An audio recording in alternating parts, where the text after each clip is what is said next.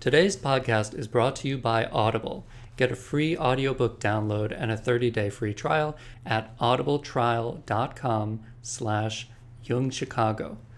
I'd also like to let you know about our upcoming summer intensive. Every June, we take five days to look at the more experiential side of Jungian psychology. Um, and this summer, our intensive is called Inside Out Creative Transformation of Cultural Chaos. Modalities will include journaling, image making, active imagination, sand tray, and movement.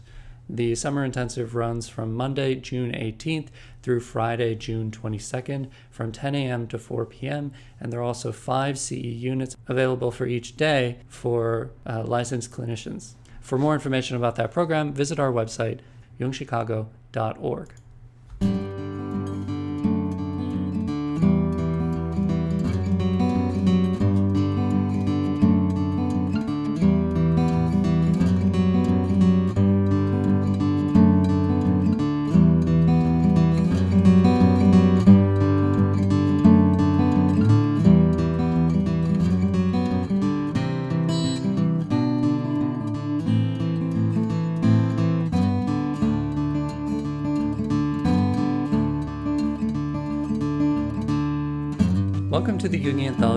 Podcast, analytical psychology seminars from the archives of the C.G. Jung Institute of Chicago.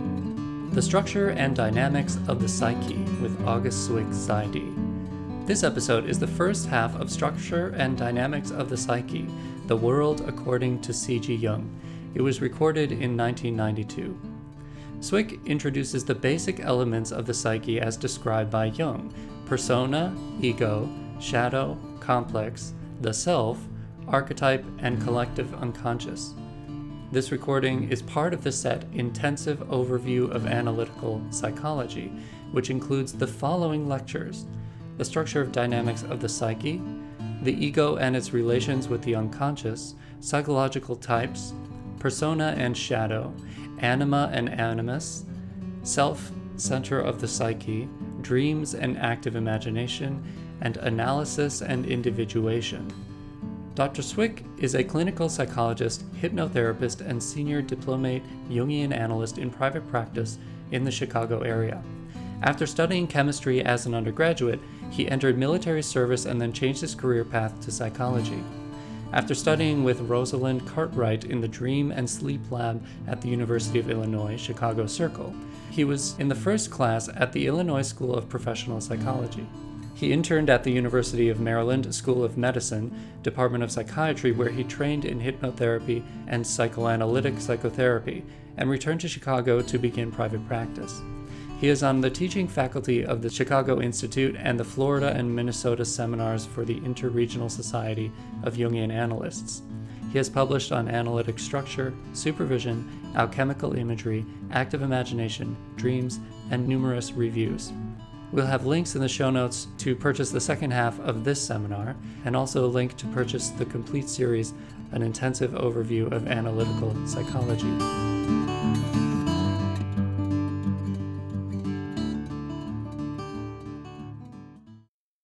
Hello. Welcome to uh, Structure and Dynamics of the Psyche, or The World According to C.G. Jung. Be getting a little bit more into the specifics today and give you the kind of broad outline, the blueprint for the psyche and some of the dynamics that kind of go on, the broad uh, view of it. And then the other courses will really deepen into some of these structures. So if you find yourself not quite understanding, um, you'll have a chance to kind of uh, get into it a little more. Please uh, feel free to ask questions. You know, the Jungian uh, method is uh, considered a dialectical method. It works best. Jung really felt that when you get two things opposed to one another, bouncing off of one another, weird things and good things can happen. And his whole nature of the psyche is based on that, and we'll kind of talk about that, but so feel free in terms of asking questions. Now, when Jung started out, he tried to understand the beginnings of his own uh, coming to awareness of the nature of things. You have to remember he was in the original Freudian group here, And um, Freud was cer- certainly taking him under his wing, and he was going to be the heir apparent of psychoanalysis when he began having some problems with the Freudian view, especially around uh, the theory of sexuality being the underpinning of uh, the dynamics in the personality. There was also another man at the time in, in the group, Alfred Adler, who came up and also split off into another school, and uh, who had an opposing theory, and an opposing viewpoint to Freud's notion of what was going on. And uh, Jung was sort of sitting in the middle of this, sort of feeling torn. And uh, as he writes about it, he was trying to come to grips about that he could see and experience that the Freudian perspective worked with a certain number of people, and so did the Adlerian method. And he couldn't quite understand. They were really diametrically opposed. Now, if we take a look at uh, Freud's viewpoint, again with the notion of the sexuality, eros, libido, uh, coming in, that the instincts sort of push forward and the personality is formed in the interface with sort of society and the parental attitudes.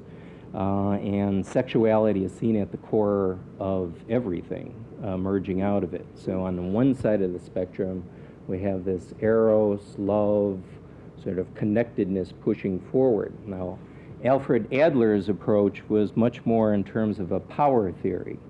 He believed that the uh, underlying motivation in the personality was really a will to power, that everything was conceived as sort of a setup, that uh, if we have feelings of inferiority, we sort of push to overcome them or we become identified with them.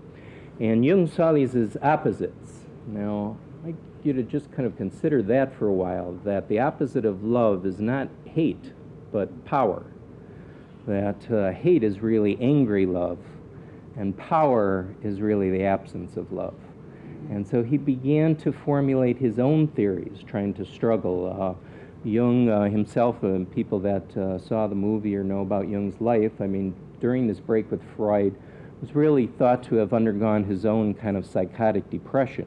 I mean, he was lost his own stance in the world. He didn't really have his own orientation. He wasn't sure that he should be breaking off with Freud. Freud was very well known, he was a father figure to him. And uh, he went into his own, what he called the uh, encounter with the unconscious. And this is documented in several uh, books uh, where he did his own paintings, he pursued his uh, dreams, he, he went back to his childhood games, built castles in the sand uh, got back to his very early memories and early dreams, and he said that all of his other theories kind of came from this period in his life. He stopped virtually all teaching because he said he didn't have anything to teach, and uh, until he found his own grounding, that he wasn't able to do that. It's interesting, he did main, maintain his clinical work during this period. Not quite exactly sure how that went for most of the people that he was seeing. But uh, considering that a lot of people do think it was a psychotic depression and that he was uh, out of bounds quite a bit, um, most people talk about it as a creative illness. And this is one of the hallmarks of the Jungian notion. Um, Whereas the Freudian approach and pretty much the Adlerian approach is always uh, throwing back. It's trying to understand what has happened. It's a reductive method, going back to the childhood experience to understand how you got to be this person that you are. Uh, Jung again felt that the missing piece in that was purpose. What is the illness taking one towards? His uh, psychology can really be understood as teleology that is interested in the purpose, the core of the neurosis, the core of the illness of he's always feeling that there's something in that that the person is missing. So his theory began to focus on wholeness. That he considers the prime force, the libido in nature, is always seeking wholeness, always seeking a kind of oneness, a togetherness and you can understand this in his own psychology because this was exactly what he was attempting to uh, do by bringing uh, Freud and Adler together in his own mind. And uh, this notion of the polar opposites, begin to get a sense of that. Uh, a lot of Jungian psychology is uh, sometimes difficult to grasp because it's always in paradoxes. Jung felt that by holding the paradox, you know, by focusing on the opposites and not taking one side, that something emerges in between. Now, he described the only thing that can do that is the symbol. It's only the symbol that can unite the opposites in a particular way and still maintain some of the mystery of what has gone on before. So, one of the uh, images of wholeness, of course, is the uh, circle, as uh, one of the geometric forms that would uh, be a very primitive form of totality, of including everything, of encompassing everything. Hence, a lot of the Jungian models are always uh, circular. Um, as we enter into this, I'd like you to kind of think about some things for yourself, and if you can, really write them down. First of all, I'd like to ask you to think of answering the question of who am I? And see if you can embrace that in terms of your identity, your roles, and really focus on that and kind of jot these things down for yourself. I suppose we could take up the two hours with just that part, but uh, there are some methods. Uh, psychosynthesis, Assagioli, um, person who drew a lot on Jung's theories, has a technique called Who Am I? that you do that in every session. And by constantly focusing on that, you deepen into things and realize that you're also something separate from all of the uh, identities. Then I would like you to think about someone in the same sex as yourself that you really hate. Uh, you know, get it in a personal image, you know? The boss, the sister, the neighbor next door. See if you can get it into your gut, something that you can really uh, feel. And now on the uh, opposite in that same pole of the same sex as yourself, think of the people that you admire. Think of the people that you would like to be like. Now, I'd like you to do the same thing in terms of think of someone of the opposite sex that you uh, really dislike. Sometimes this is a lot easier for people than the first one. really consider as your what the qualities are that uh, brings out that feeling. And in the opposite sex person, uh, person that you really like, the person that you're attracted to, either physically, emotionally, and sort of finally, um, perhaps religious people might uh, find it a little easier, is to think of sort of your image of the Godhead center, creator. And for sort of non religious people, think of um, things that you really consider as very powerful forces. Now, these images and these feeling tones will sort of be your personal compass through Jung's psyche here. I hope that you can fill in some of these images as we begin to talk about them, and so that you can know them not just up here, but also in your gut and feel these things. Uh, Jung's notion was that the image was primary.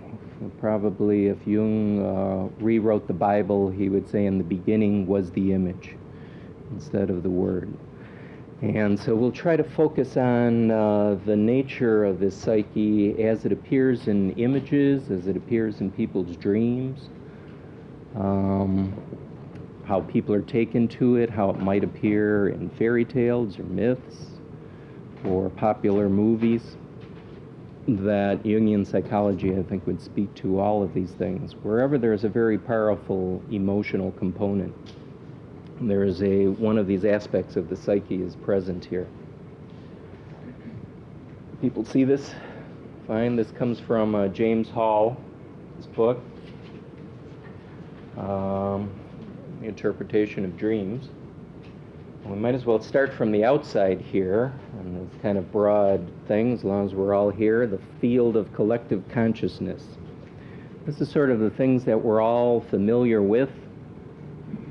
And we'll see that everything has a counterpart too. Uh, uh, Jung was very fond of alchemy, a very arcane science that uh, uh, he thought represented the psyche in the alchemists were really projecting their psyche into the world. Uh, chemistry originally uh, broke off from alchemy. But one of the notions in alchemy was so as above, so as below.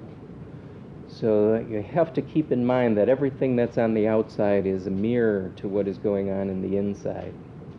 So at its highest and at its lowest, at its most beautiful and its most ugliest. Field of collective consciousness, so we have some of the great ideas of the world. We have at the highest, perhaps, the notion, say, religious ideas that have withstood the test of time, that have entered into the collective field and have been so powerful that they've maintained and large numbers of people have been connected to them. Take one of these images, say uh, the Madonna, the feminine image connected to the Christ in Christian religion. Think of its counterpart today that we have Madonna, the rock star, we have the highest and the lowest again. Which is also an interesting image because she would, and perhaps understanding again popularity from a Jungian perspective, is that she would seem to combine some of these notions of the virgin whore, of uh, contacting something very spiritual and yet very sensual and very sexual. these are the things that have come around uh, philosophy, Socrates, everything that's been great, and everything that's been the lowest common denominator sitcoms, hula hoops.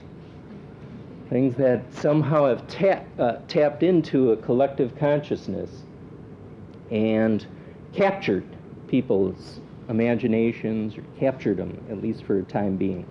Ones that seem to maintain, of course, are the very much more powerful ones, like the ideas of uh, religions and um, the ideas of philosophy. The other ones are usually very short-lived.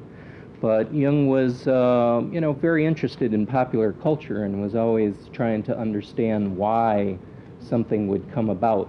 He wrote an interesting little book when there were all of these UFO sightings and was talking about the psychology of the day and the projection of this wholeness image and the roundness of the saucer. That the psyche was manifesting outside of ourselves, that we needed something outside of ourselves to begin pulling uh, ourselves together. Now, as we just bump up against the outer skin of the psyche here, the first thing we run into is the persona. Know, I'd like you to take a look at your list in terms of who am I. Persona is the things that we think we are, we'd like to be. Uh, they're all of our roles.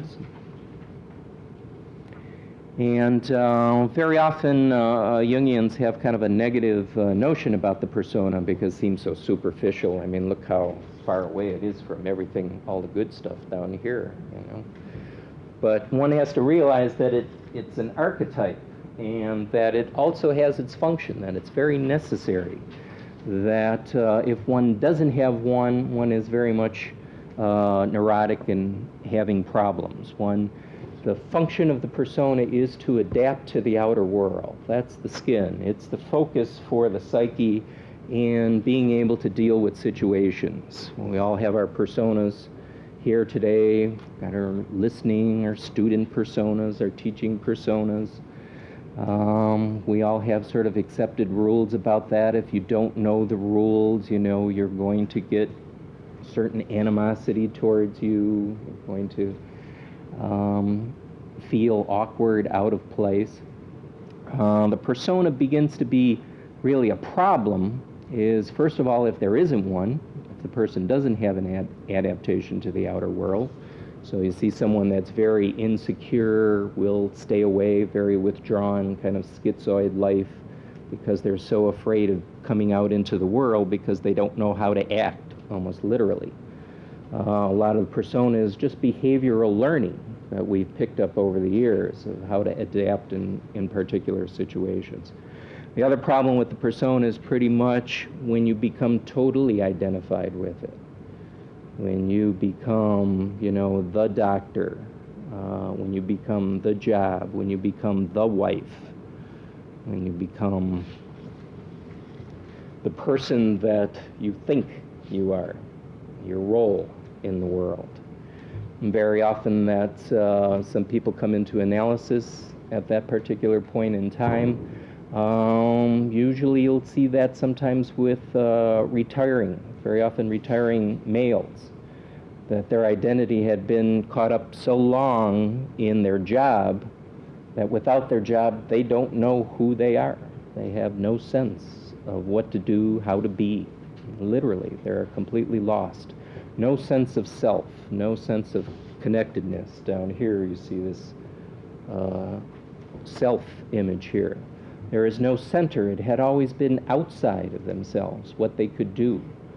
Uh, that they were the father, they were the provider, and sort of when these roles end, that they're thrown into chaos, they're overwhelmed and lost in identity. Think of the images that these uh, uh, very often occur in dreams will be clothes. The dream will focus on some sort of clothes or the lack of clothes. I'm sure had dreams like that. Very common dream is to be out somewhere in your pajamas or naked, um, be, uh, feeling ashamed. That's one of the feelings that underlies it when you don't have the persona is the feeling of shame is so apparent. You feel that uh, people can see right through you, that they're seeing the core, and that doesn't feel good to you. And very often, that's the way to look for it in your own dreams is when it starts focusing on I was looking for the dress, I was looking for the particular suit, I didn't have the clothes to wear. Or when it focuses on roles, that uh, I was doing this in this particular position. That the dream is commenting on this level of the psyche, that the dream wants to say something about that. And Jung's notion of the dreams was that it was always to provide something missing. Uh, as we deepen into the psyche here, Jung's notion is a compensatory notion that what falls below this line in consciousness here uh, compensates what is developed in, in consciousness. And again, with the notion of wholeness, so that we'd have to eventually pick up these other parts. Are there any questions about the persona? Has anyone had these uh, type of dreams uh, that they can think of? Would you say that he would be in agreement at this point with Freud in terms of wish fulfillment? Well, yes, wish fulfillment. This uh, certainly would be the hallmark of Freudian analysis because uh, Jung felt that it was sort of dedicated to adaptation, adaptation to the outer world you know, uh, Freud's dictum to be able to love and work, you know, that uh, he saw Freudian psychoanalysis as really focusing on a lot of these issues, uh, persona and ego, uh, that the notion was to kind of uncover things, to make uh, what's unconscious conscious, to make the ego stronger. Let's see, uh, Jung has got very much of a different notion, but totally, he, he would think, and very often, this is the place that we start in, in analysis. You, you can almost, you know, though no analysis ever goes kind of in a linear fashion, but you can think of it as kind of working through these various levels. And very, and very often that's the one that's kind of called into question is an adaptation to uh, outer reality. Something has happened. There's a marriage breaking up or retirement or uh, some emotional or a death and the person hasn't adapted. So part of the pain and the suffering is caused by a failure at adaptation. So it's very, very much Freudian at this level. I remember having dreams of, uh, not being clothed correctly, like being in pajamas when I was early uh, in school, like first grade or something. Is that the time when mm-hmm. a child is learning how to develop a persona? Or? If you look at it developmentally, uh, Jung was not very much of a developmental psychologist. He really dealt a lot more with the second half of life than he did with the first. He sort of left the first half to Freud and these things. But uh, talk a little bit later about the individuation process. And the first part of that process is, you know, uh, learning in childhood. That's when the dreams are much more common, uh, feeling inappropriate. You can see it in kids, you know, when they don't want to go someplace. I remember my son trying to get him to go to his graduation, you know, from uh, kindergarten. Uh, his first, you know, being on stage, and you know, he was uh, very reluctant and anxious about it didn't know how to act, didn't want to put on the little cap and gown, drove us crazy. But very much so in childhood, it's where we should learn these roles. That's the task in this first half of life. Was a question? Oh, it was just easier for me to think of persona as a complex as opposed to an archetype. Hmm. Uh, why is that? well, like to think of it, uh, you know, Hall divides them up as in terms of relational and identity structures, which I think is a nice way of looking at it. Not, not all Jungians really talk about it that way. But uh, these aspects here, as structures of the psyche, they're comparable to like Freud's id, ego, superego. And uh, so it has a grounding. It's like everyone has to do that. That's the hallmark of archetypal experience. You know, it's uh, from the beginning of time, this was a task, and, and so it's ingrained. It's a part of the mind. So, and that's where I think a lot of Jungians sometimes play it down. You know, uh, superficial. It's just that, but it has very deep roots. It's very necessary in the psyche, and so that's the notion of it being an archetypal. That it's a structuring of the psyche itself. Any other questions? As we move just inside the persona, now this level of this interface with the outer world, first structure we run into is the ego here. Very common word in everyday language. People either have a big one or, or no ego. Uh, Buddhists are egoless. Uh, there's uh, a lot of problems with this particular concept here. But it's uh, generally the, the notion of who uh, the I, who you more know yourself to be, not just think and want yourself to be. It's the uh, I-ness quality, and uh, it's a much simpler structure than Freud talked about it. Freud really talked about there are mechanisms of defense, and there's a part of the ego that's unconscious. And uh, Jung talked about it as much simpler terms of identity, and it is a complex, as we begin. We'll talk about complexes here. Um, and you can think of it as sort of the center of uh, consciousness. Um, you can think of it as sort of like a flashlight, you know, where you can sort of focus on things. You know, you can kind of be a different person in different situations, sort of related very much to persona, having a different role in some things.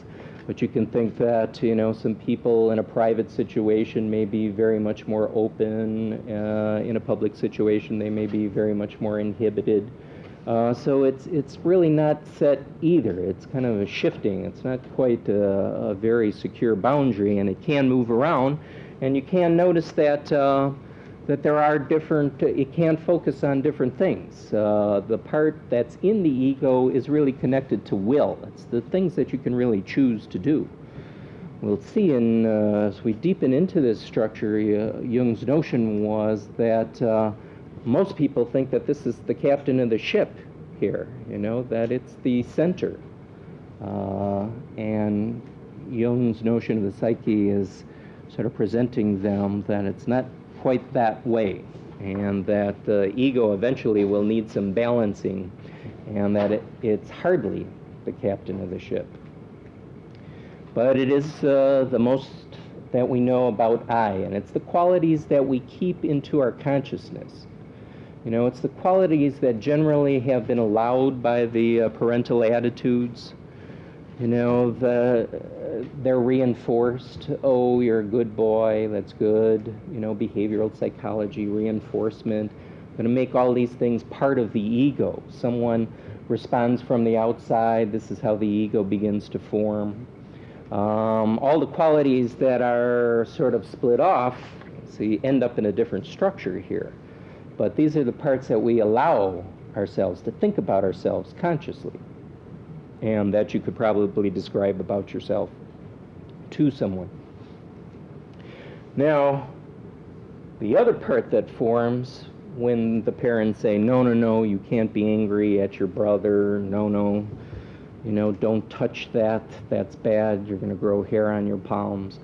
It's uh, becomes a, a, type of alter ego here. This becomes uh, what Jung called a shadow. It's all the attitudes and feelings and images uh, of ourselves that uh, have become split off from our identity. We don't know them as us. We don't want to claim them. They feel bad. They feel dirty. They're imbued with shame that they have been responded to very negatively in the outer world, and so they've been relegated to this existence in the underworld. And it has been pushed down, but they're part of us too. Now, and that's why it goes, we start going below this level of consciousness here. We start going into the unconscious. And truly, the shadow here, uh, in Jungian terms, very often it's talked about broadly. It's about all the things that we don't know as ourself. It's all the not me qualities around it. But more specifically, it is more of an alter ego, these qualities that have really been pushed out of existence by our particularly uh, particular living experience, by uh, parental attitudes, by society. Again, you can hear the commonality with uh, Freud's perspective here. This is this we start entering into right here with the shadow is what uh, Jung called the personal unconscious, and it would be equal to Freud's uh, unconscious. It's the stuff that gets repressed. It's the painful things that we don't want to think of. It's the things that are sometimes accessible, but it takes some work uh, to bring up. You know, that it's very much, and uh, what Freud described and the Freudian approach is pretty much the one that will uncover uh, these particular attitudes. I'd like you to uh, take a look at your uh, uh, descriptions there of the people same-sexed images. Think of those ones that you hate. It's probably the best description of your own shadow. It's like that's uncomfortable for people, you know, and they'll fight and they'll rebel against this thing. And it's one of the biggest problems that we have. Here is the first big split in the psyche. Uh, here is the first opposing factions that you'll people will fight to the death to sort of say that they don't have these qualities uh, in themselves. And the question to ask yourself is not um, if you have them, it's where do you display them? Because if they're shadow to you, you're not going to be generally like these people. This is where a lot of people misunderstand the concept, especially in analysis when we talk about it. Well, this is your shadow. Um, it's, it's not that you're like that everywhere and you're completely unconscious of it. You know, it's like there are very subtle places uh, and there are certain times and circumstances where you can demonstrate these traits and you just don't want to claim them. You don't want to see these points, and it's much easier to split it off. It's the core experience of discrimination. It's one of the major problems we have in the world. Uh, racial problems. You think of the, the core aspect of what we put out there into the various groups, the parts that we don't want to see in ourselves Jung's notion is that anything that's unconscious will first be found in projection. That's a very important idea, is that you'll find it in the outer world first. And that gives you the chance to begin to take it in, to own it yourself, which is a very difficult process. So you have a Saddam Hussein, you have to have a George Bush. You know, they're counterparts you know. Oh, let's see a grimace here, you know. We, we have the, the wimp constellates his bully, the bully constellates his uh, person that's going to attack him. It goes on and on. I mean, you can look through history. Uh, it's the uh, universal problem of the shadow. We're going to be doing a conference on uh, the shadow problem in uh, October and various aspects and its manifestations. And you have to also remember that it's the qualities, most of the time we talk about it kind of in a negative way, but you have to remember that if the ego is deficient of positive qualities, the shadow will actually carry the light. You know, that uh, the shadow for, say, the very inferior person will always be these other people. They've got it together. They can do these things. Everybody else has got it. So that the sh- shadow actually carries positive qualities too. Uh, we tend to think of it more in negative. I think its description as shadow, as dark, uh, about the darker emotions, but you have to remember that it's also the qualities. Um, say a positive quality that was responded to negatively by the parents is going to end up in the shadow. Say uh, artistic uh, quality that was never responded to or valued. A person is not going to know it as themselves. You know, oh, everybody else is so artistic. I can't do that. I'm not creative. So take a look at also your positive images here uh, in the same-sex person. And the same-sex quality, I mean, for Jung was that these are at least things that you can imagine, you know, as part of yourself. That for a woman, they're in other women. For a male, they're in other males. Uh, it sort of breaks down. Uh, I think we're getting away from real hard descriptions uh, of that, of saying that it has to be particularly that way, because uh, for a man, a woman might have other qualities that are closer to his identity uh, than a male, and that would really be considered a shadow quality rather than a deeper uh, oppositional quality. Now, the images that these will appear in dreams, of course, are uh, other same-sexed uh, images, figures in the dream. So if you're a male, other male figures in the dream will be uh, one way to consider them is aspects of yourself. Uh, Jung has two ways of approaching the dream. One at the objective level, that the dream figure is exactly who it purports to be. So if you're dreaming about your father, you should look at the dream that it's saying something about your father. But say if it's an unknown male that you start looking that as an aspect of yourself and it's saying something about the relationship uh, to that part of yourself. And so these figures that you're talking about here that you wrote down, uh, you may find in dream figures that uh, you may find that the dream is kind of talking about them and your relationship to the shadow. Are there uh, questions about that? Well, uh, you know, he, uh, dropped down into a few Latin uh, words uh, over here. He, he was caught in the metaphor, actually, the way that I understand it is, you know, you don't have any depth without a shadow. You know, if you just have the light, it's the shadow that gives you perspective. It's the shadow that really gives you depth. And so, again, he's very phenomenological. He's trying to describe the experience, you know, and get you into it. So it's that part, you know, if the light's out here, it's the part that's kind of cast back here that you don't want to see. Uh, Harry Wilmer has got a, a, nice book, The Nuts and Bolts of Jungian Psychology, where he's got these cartoons and stuff, and he's got one, the image of the shadow like that. So it's that part, and it, and it appears like a silhouette, you know, especially in the beginning. You start looking at things this way, it's not filled in. You don't have any details. It's kind of a, you know, a black space. And as I say, people will, you know, really fight tooth and nail to, to kind of say that they don't have these particular qualities in them. Know. Each individual's uh, ego and shadow are, are uh, determined by the environment. To a large part, right? And it's going to be the outer environment that sort of responds to certain aspects and uh, negates other aspects.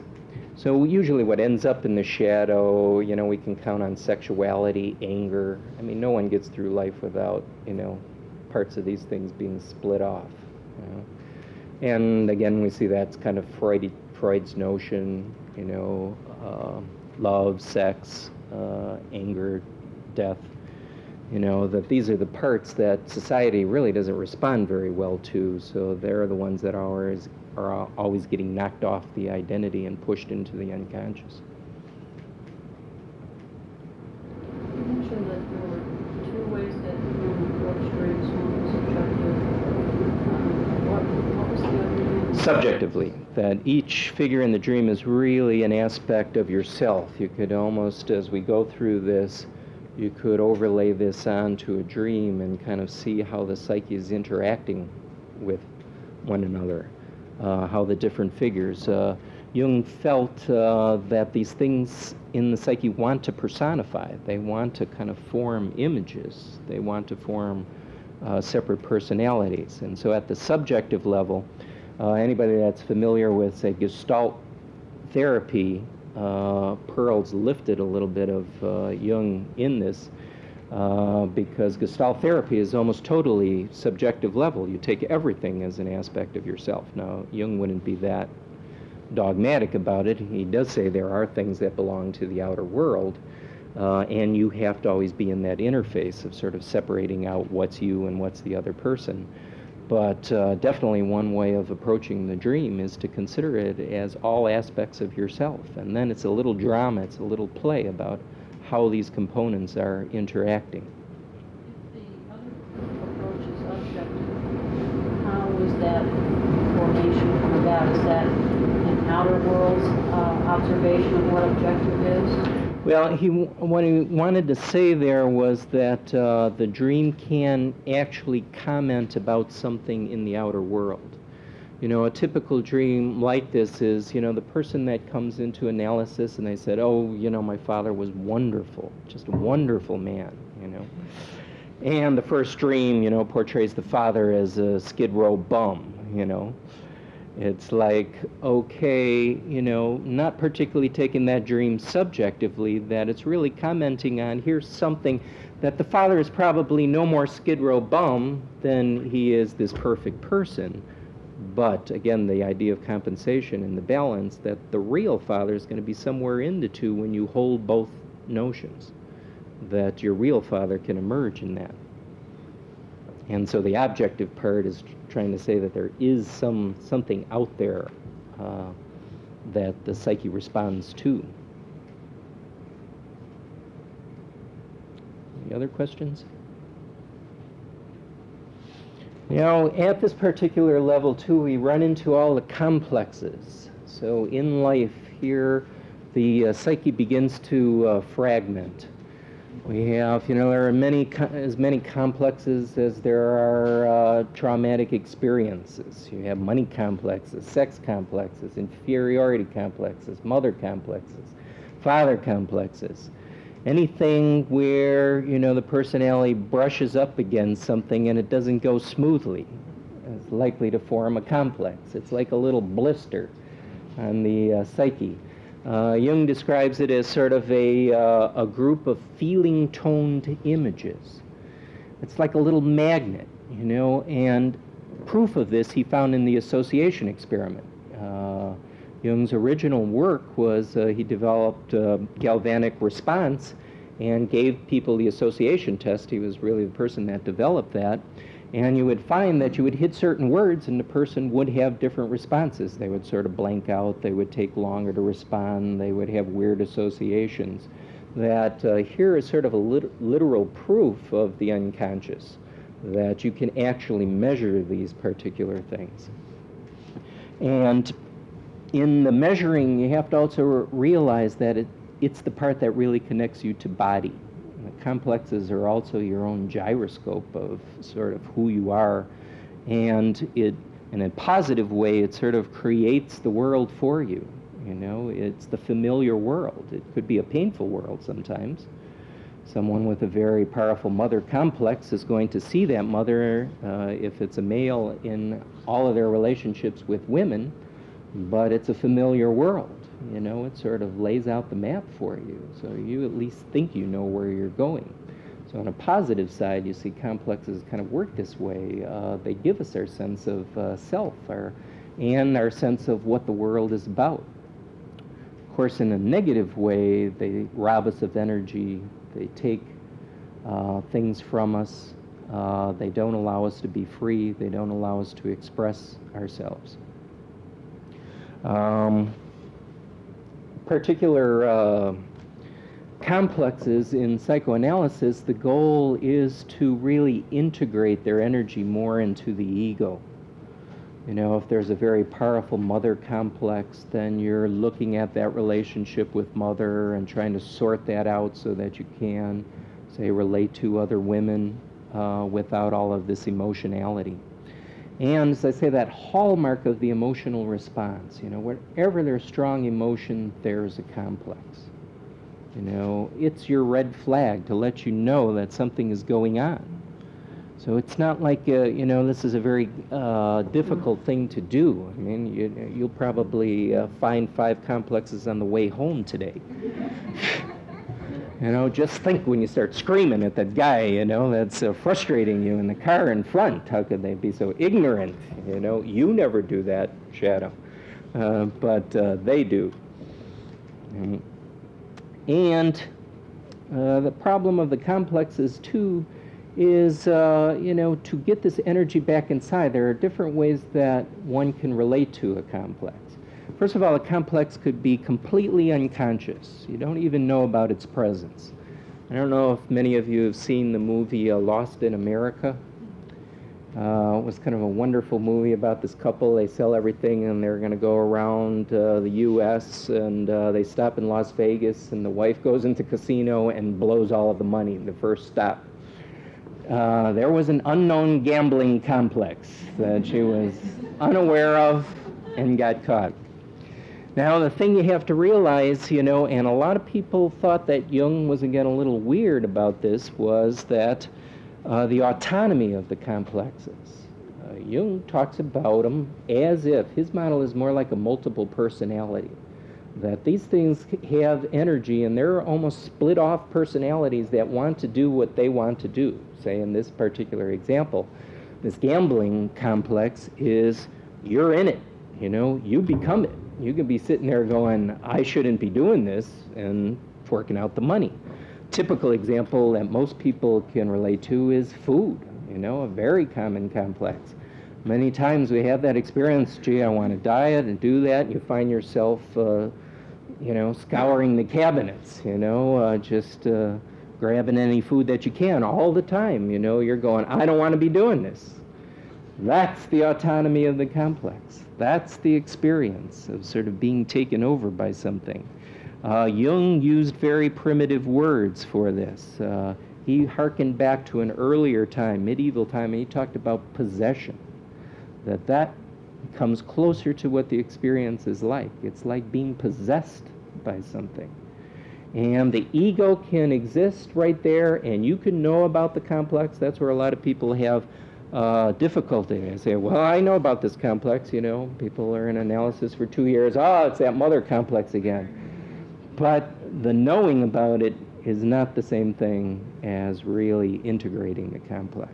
You can name it, you can know when it's around, but you may be completely helpless in the face of it. And uh, when Jung started talking about the autonomy of these things, a lot of people started getting uncomfortable because they like to think of the ego as the captain of the ship. And especially existentialists were very uncomfortable with this because they had this notion that one has to, a will to uh, freedom, to uh, choose things. Okay, the, the other way that you become aware of the complex, as uh, I mentioned earlier, is in projection. You see it out there. You see a strong emotion. You feel attraction. You feel repulsion. You know that a complex is being uh, stirred up so that it can be identified with. The other possibility is the possession. It's being completely identified with the complex. It takes over. You become that thing. I've had more women enter analysis uh, saying, I realized I was becoming my mother. And it scared them and they never wanted to be that and all of a sudden they got to a certain point in life and found that all of a sudden they had become all of these things that they detested and that was uh, their impulse into uh, psychotherapy the last thing and the only real way of integrating the complex is confronting it a true confrontation with the complex. And again, this is where, you know, Jungian psychology somewhat differs. Freudian psychology, I think, is more on that level of, you know, identifying it, making it conscious, and that's going to be the cure. But it becomes very clear that insight doesn't cure anything. It may give you the option for healing, for a change, but there has to be a true confrontation, and Jung developed certain uh, techniques for confrontation with that. One of the most powerful techniques that he talked about and felt that was even uh, greater than dream interpretation, which a lot of Jungian analysis is based on, is active imagination. Uh, and for people interested in that, I would really uh, recommend Johnson's book, uh, Inner Work. It's probably one of the best descriptions of active imagination in the last part of the book. Active imagination is to take this seriously, you know, is to begin to personify it, to get the image, to start carrying on dialogues with it, to find out what it wants, why it's here, what its goals are, to treat it uh, in some way that you realize that it's a powerful force and that you have to develop a relationship to it. And in that process of the relating to it, very often that's when the complex begins to change. And it's only through that relationship that very often uh, complexes will change. And it might also be noted, uh, uh, though I, I, don't think you see this too often in, in, Jungian books, but positive experience can create complexes too. Uh, object relations, which is a big field of uh, psychology, really talks about how negative experiences cause splitting and, uh, and trauma, and Freud talked about that, but in a more Eastern view, you can kind of see that very positive experiences cause the same kind of problem when we want to recreate them you know, have that wonderful experience or that wonderful vacation or that wonderful sexual time. And you're in trying to make it happen again when it happened spontaneously the first time. That's what made it so great. That you're again not in the here and now. You're living in relationship to something else, something in the past. So it's kind of important to realize that uh, you know positive experience, real positive experiences sometimes uh, also create more problems uh, than they do help uh, when you're seek after them, you know, when you're trying to recreate them again.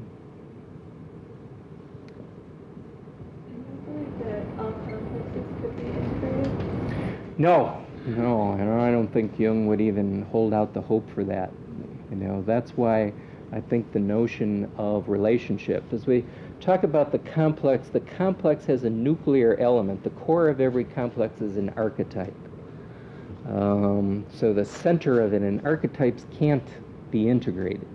So there's a part of this complex, you know, that uh, it's sort of an illusion that one can sort of integrate these things, that one is not going to have a mother complex anymore.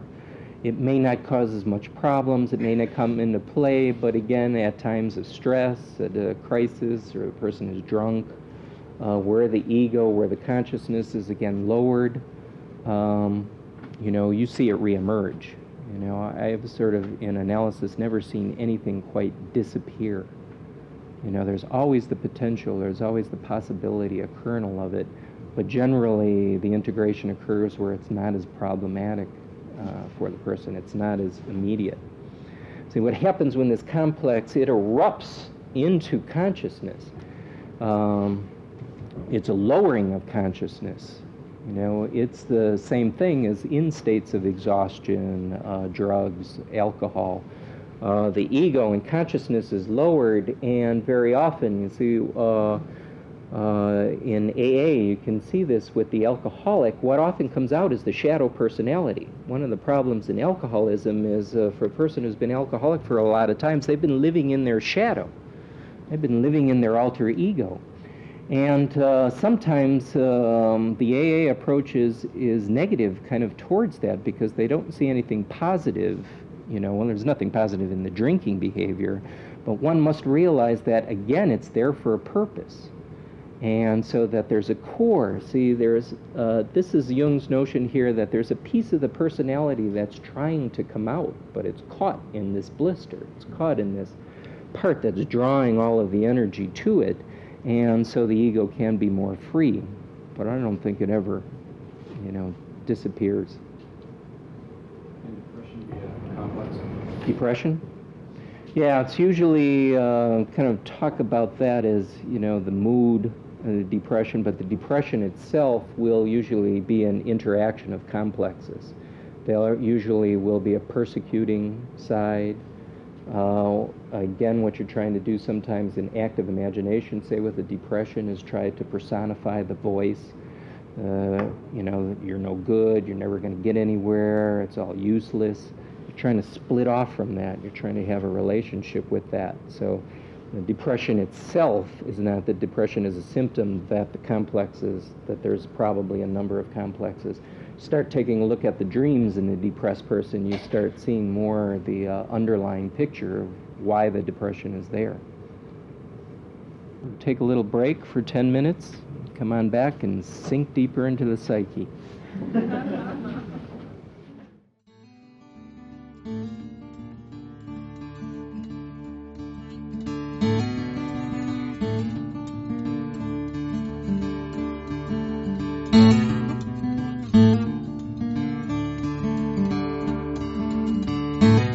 podcast is distributed under a Creative Commons Attribution, Non-Commercial, No Derivatives license. Share it all you like as long as you maintain the attribution to the speaker, but please do not change it or sell it. If you like this episode, tell your friends about us or leave us a review on iTunes. For more information about classes, training programs, videos, audio, this podcast, or to find a Jungian analyst near you, visit our website www.jungchicago.org.